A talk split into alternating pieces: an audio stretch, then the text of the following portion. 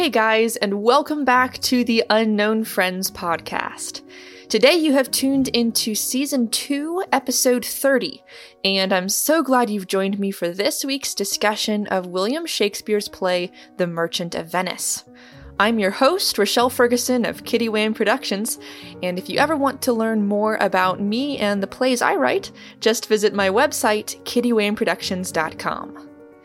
Now, today's episode is the second in a two part discussion of Shakespeare on the podcast. In these two episodes, we are discussing two quite different plays, but if you haven't yet listened to last week's episode on the tragedy Julius Caesar, I would recommend that you listen at least to the first 10 or 15 minutes, just because in that time I shared some general background information that's helpful for any discussion of Shakespeare. Just some things about his life and career and writing style, and a few general thoughts about his literary legacy and why his work is worth studying. So, I'm not going to repeat that information in this episode, but it does apply to our study of The Merchant of Venice. So, just know that you can catch that introductory material if you listen to the beginning of last week's episode. Now, on to today's play in question The Merchant of Venice. This is one of Shakespeare's comedies, but it has some darker elements than many of his comedies. Let's quickly put it in the context of his other works. So, Julius Caesar, which we discussed last week, was written probably in 1599, and The Merchant of Venice, we believe, was written in 1596 or 7. Now, as we discussed, Julius Caesar was a bit of a transition play, starting Shakespeare into a series of his greatest tragedies. But before he really made that shift, he actually wrote some of his most high spirited and well known comedies from about 1595 to 1600. And The Merchant of Venice was among the first of these, although it does have a slightly different tone from the others. So in 1595, we get the very famous Midsummer Night's Dream. Then The Merchant of Venice follows, and then between 1598 and 1601, we get Much Ado About Nothing, As You Like It, and Twelfth Night, which, as I said, are some of his liveliest, richest comedies, and some of my personal favorites of all his plays. So Julius Caesar coming in the middle of those comedies marked the beginning of his eventual shift to tragedy. And I don't think I mentioned this last week, but I do want to point it out. After his string of tragedies and what are known as problem plays, he did return to comedy at the end of his career, or more properly, his final plays are often referred to as romances. And that term does not mean exactly what it means now. So his final plays are The Winter's Tale, Cymbeline, and The Tempest, which are more serious than his early comedies. In fact, sometimes they're called tragicomedies, but they still have this wonderful, miraculous, hopeful quality to them, which is reminiscent of the great comedies from the middle of his career.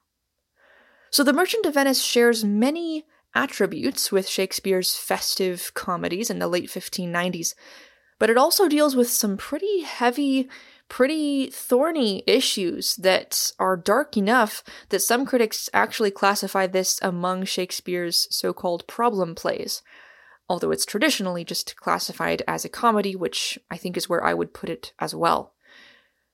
So let us explore the storyline of this interesting play the merchant of Venice, as in the character who is a Venetian merchant, is a man named Antonio, a very wealthy, respectable man with a good life and, and good friends. And his best friend is a man named Bassanio, who is a young nobleman, but he maybe doesn't spend money very wisely, and he is frequently helped out financially by his generous friend Antonio. Now, Bassanio, this young nobleman, is in love, of course, because this is a comedy and must end in marriage. But he's in love with this extraordinarily rich and beautiful heiress named Portia, who unfortunately is not free to choose whom she will marry. Her late father set up this test for suitors wishing to marry her, and the first suitor who can pass the test, she must accept as her husband. So this is this is almost fairy tale like this test. How it's set up is there are three caskets or, or treasure chests, one made of gold, another of silver, and the third of lead. And one of the three contains a portrait of the heiress, Portia, and a suitor must successfully guess which casket contains the portrait if he is to pass the test and win her hand in marriage. So Bassanio wants to participate in this test, but all of Portia's other suitors are wealthy nobles and princes, and while Bassanio is of noble birth, he is in debt, and so he can't travel to Portia's home and offer himself as a suitor with a grand display of wealth like all the other suitors have. So the first thing that happens in the play is Bassanio asks Antonio for money to enable him to approach Portia in style, and Antonio, without hesitation, agrees. Now, the thing is, Antonio is cash poor. So, as a merchant, he owns ships and merchandise that do make him rich, but he's not able to loan Bassanio any money at the moment. So he tells Bassanio to take out a loan somewhere and Antonio will guarantee the money. So, enter Shylock, the Jewish moneylender, one of Shakespeare's most famous or infamous characters. Bassanio gets a loan from Shylock on Antonio's credit, but Shylock puts a condition on the loan, saying that if it is not repaid in three months, Antonio must forfeit a pound of his flesh to Shylock. Yes, a pound of flesh. Even if you've not read the play, you're probably familiar with that phrase, one of the many, many, countless phrases we owe to Shakespeare. So Bassanio and Antonio, perhaps foolishly, agree to be bound by this agreement with Shylock. Bassanio takes out his loan, and Antonio confidently expects his trading vessels to bring him home a good profit very soon, with which he will be able to pay back the loan for his friend. So then we head to Portia's home in Belmont with Bassanio. Portia has already had many suitors approach her and try to pass her father's test of the three caskets, but none so far have succeeded. And let me explain one more thing about the casket test. So the three chests are made of gold, silver, and lead, and they each have a different inscription as well, which is supposed to help the suitors pick between the caskets although the inscriptions can be interpreted in various ways. So the gold casket reads, Who chooseth me shall gain what many men desire. In contrast, the silver casket reads, Who chooseth me shall get as much as he deserves. And lastly, the lead casket reads, Who chooseth me must give and hazard all he hath. And in one of these three chests is concealed a picture of Portia, and the first suitor who correctly guesses gets to marry her. So, in true fairy tale style, the third chest, which seems the least likely, is the correct one. It's plain, made out of lead. The inscription does not flatter either Portia or the suitor trying to win her hand, and it doesn't exactly sound very promising. Who chooseth me must give and hazard all he hath. But long story short, Bassanio chooses the correct casket and wins Portia's hand in marriage. And everyone's happy because they were in love with each other already, and so that worked out really well. But now, this happens in Act 3 of the play out of five acts.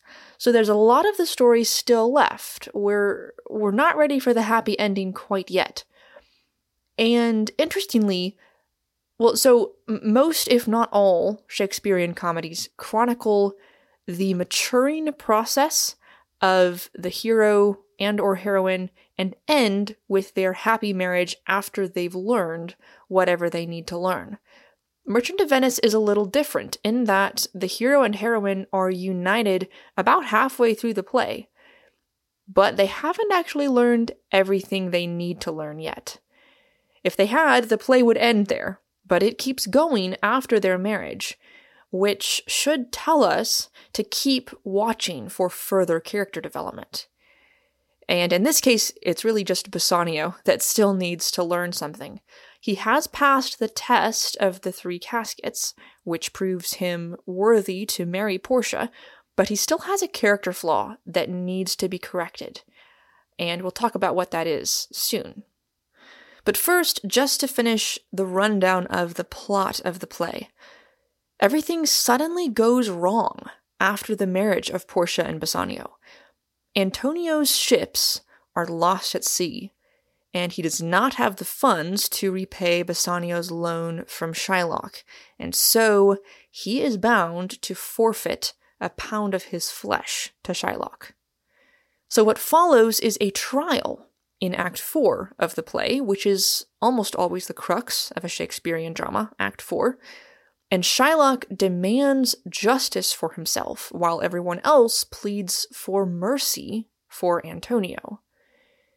And without spoiling too much, let's just say that one of the characters gets themselves conveniently installed in the courtroom, disguised as a lawyer, and does a very neat job of legally rescuing Antonio from what would, of course, have been death if Shylock had been allowed to cut out a pound of flesh from his body. So that is the overarching storyline, really two interwoven stories. On the one hand, the loan from Shylock, um, the bond for the pound of flesh from Antonio, and ultimately the trial. And on the other hand, the casket test and Bassanio's courtship and eventual marriage to Portia. And so Bassanio is not really the main character, but he is the main link between these two connected plot lines as Antonio's friend and Portia's suitor. And I think he is the character that has the most to learn as well. And so thematically, the play is largely about his maturing process. So let's start there with our discussion of the play's themes. What is the quality of Bassanio's character, and what does he need to learn in this story? Well, as we see in the beginning, he is not great with money. He seems to spend a lot and borrow a lot from his friends, or at least Antonio, in order to cover his spending and get out of debt. That said, he's not what you'd call money obsessed. He's not portrayed as greedy or conceited or miserly or, or anything of that kind. In fact, he's portrayed as having a generous nature. So he is kind of a spendthrift, and he is a bit foolish about money, especially, but he seems to be well meaning on the whole. A couple of key adjectives that come up a few times throughout the play are prodigal and liberal. Prodigal meaning extravagant or excessive, especially with regard to money, and liberal being a slightly more positive spin on a similar idea. Very generous, perhaps too generous. I think these words pinpoint Bassanio's central weakness. First of all, he's prodigal. He's a little extravagant with his own and his friends' money trying to live a certain lifestyle he wants and trying to portray himself lavishly as a wealthy suitor of Portia when he really can't afford it. Personally, I think his prodigality is somewhat checked by the casket test itself. He's forced to think through the three inscriptions for gold, who chooseth me shall gain what many men desire, for silver, who chooseth me shall get as much as he deserves, and for lead, who chooseth me must give and hazard all he hath. And as he's thinking through these three options and the nature of the metals, gold, silver, and lead, we get a soliloquy from him in which he ponders the appearance of things and how often a showy exterior conceals a disappointing interior. And so, as a result of this, he refuses to choose the gold or silver caskets and correctly picks the humble lead casket instead. And personally, I think this ushers in a slight shift in his own life.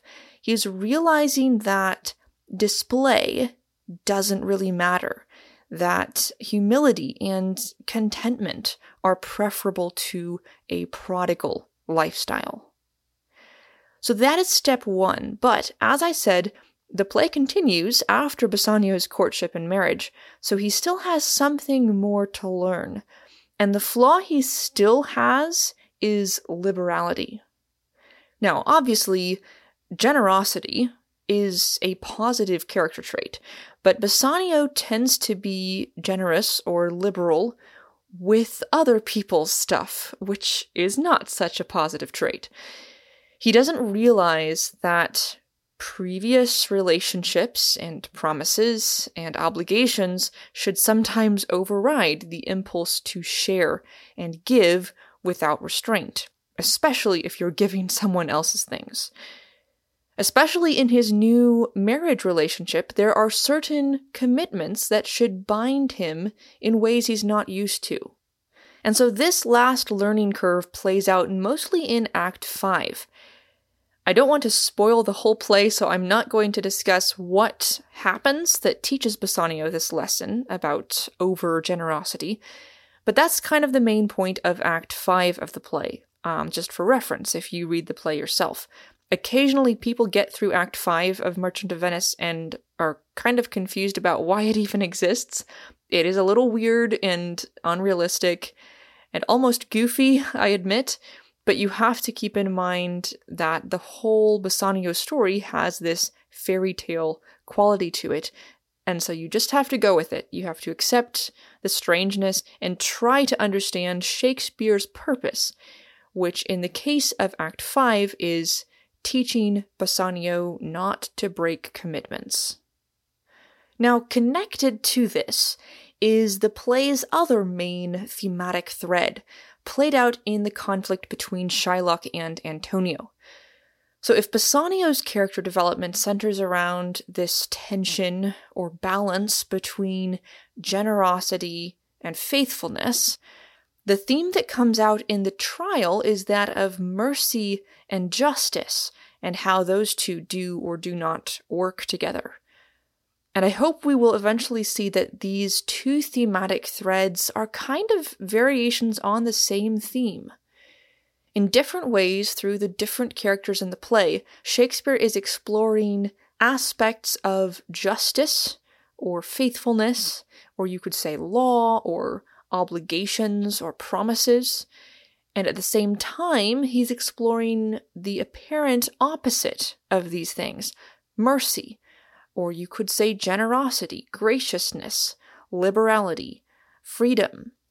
What is the proper relationship between these two seemingly opposite qualities? Bassanio learns that vows should limit his liberality. On the flip side, what we learn from the trial is that mercy seasons justice.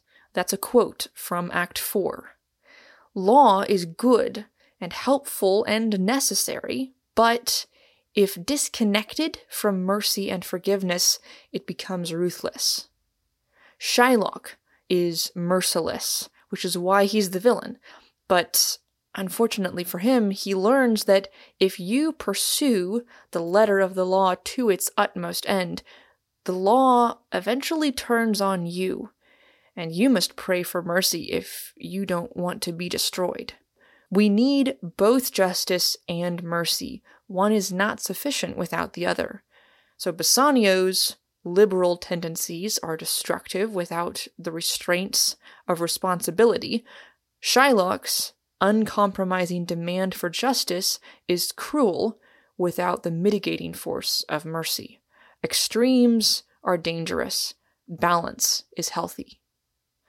Now, as you might expect, I explain all this, and I do think it's true to the text, but it is a bit of a simplification of all that Shakespeare's doing here, I admit. This is just the bite sized version. But what Shakespeare actually gives us is something more complex and nuanced and difficult to summarize than what I've just offered. We have some complicating factors like a subplot involving Shylock's daughter, and it somewhat tangles these themes and mirrors imagery from the main plot lines but gives us new angles. So that has to be wrestled with. Also, if we're saying that commitments override personal extravagance, what do you do when you have multiple commitments that conflict with each other? One of the things Shakespeare's interested in with this play and some of his others as well is the potential conflict between different types of relationships. Marriage versus friendship, for instance. Which should overrule the other if they clash? Or does it just depend on the specific scenario? Is Bassanio's friendship and debt to Antonio more or less important than his new obligation as husband to Portia? Or what about our relationship to the law or to things that maybe have been imposed on us by other people against our will? What is the balance between freedom and duty in that case? How do we know when we should strictly follow someone's command or when we should be allowed to break free? We have two fathers and daughters in The Merchant of Venice Portia and her deceased father, and Shylock and his daughter Jessica. Portia abides by her father's wishes and marries the suitor who passes the test that he created before his death. Jessica, in contrast, completely rebels against her father. But they're both portrayed positively. Are they both right? If they are, then why is one right to be governed by her father's will and the other right to disobey? There are no easy answers, and I'm not going to try to offer any because we would have to look too deeply at the text for the limited scope of this episode. But if you should choose to read the play for yourself, then perhaps some of these questions and the overarching thematic dichotomy I've discussed may be helpful as you study the play on your own. Now, I have to address one more issue before I finish. And it's actually one of the main things people tend to discuss when talking about The Merchant of Venice, but I didn't want to introduce it earlier for fear it would kind of take over the episode. The issue is this play is often regarded as anti Semitic and has historically been used for anti Semitic purposes. So Shylock the moneylender is a Jew, and tensions between him and the Christian characters run through the play as a kind of undercurrent. So obviously, Shylock is the bad guy. Does that make the play anti Semitic? Personally, I don't necessarily think so. Now, I'm not going to try to argue whether Shakespeare himself was anti Semitic. He may have been, it's hard to say definitely. Obviously, he was not a Jew himself, and in fact, Jews had been expelled from England by his time, so he probably didn't know any Jews personally, and so his ideas about Judaism and its adherents may well have been based on hearsay or tradition or stereotypes or whatever. Why he chose to make the character Shylock Jewish is up for debate, and I'm not here to add my voice to the clamor on that question. But the reason I think The Merchant of Venice does not have to be interpreted as anti Semitic is this Shylock's villainy is not portrayed as stemming from his Judaism. His villainy is not found in his religion, but in his personal character of ruthless hatred and vengefulness. It's worth noting his daughter Jessica is portrayed positively. Yes, she converts to Christianity in the play, but she's still in no way written off because of being a Jew by birth, which is what I would expect from an anti Semitic writer.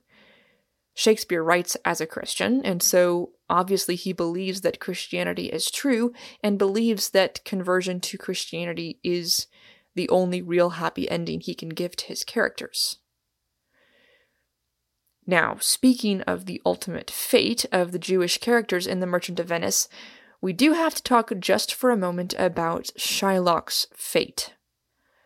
Many readers and critics accuse the Christian characters in the play of being unmerciful to Shylock, right after they've talked on and on about how important mercy is.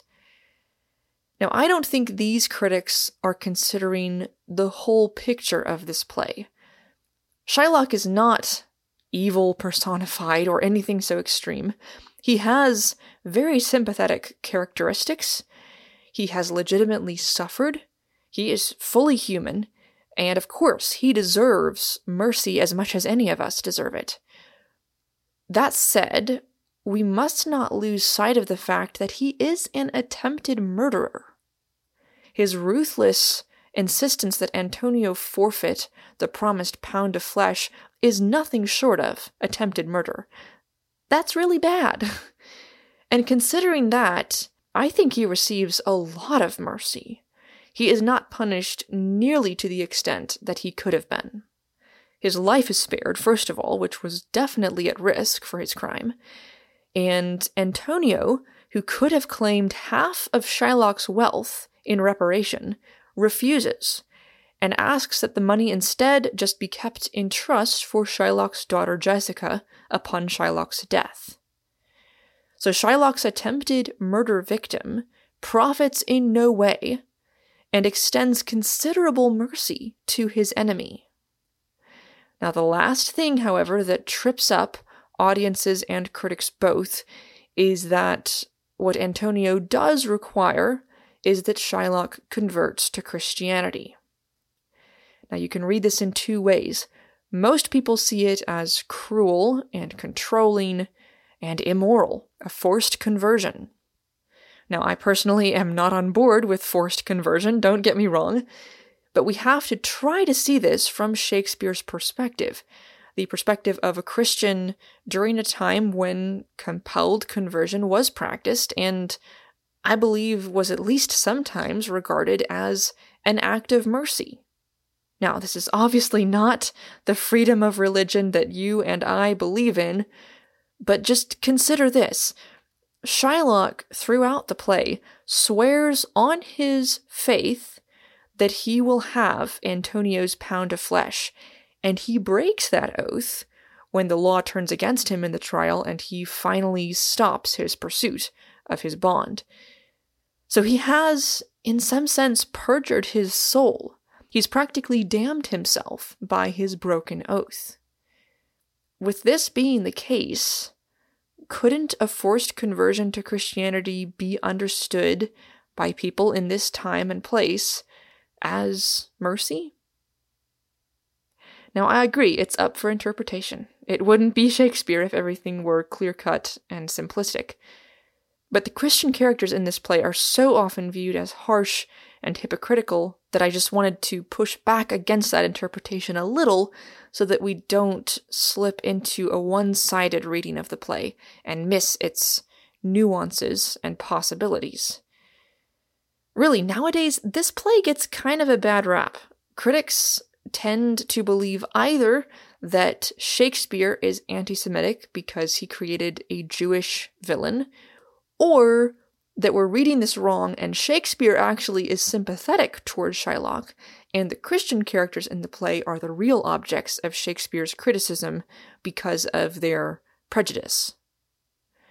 Now, those are two pretty dissimilar readings of the play, and it's remarkable that the same text invites such different interpretations, but that's the way Shakespeare works. And those aren't the only two possible readings.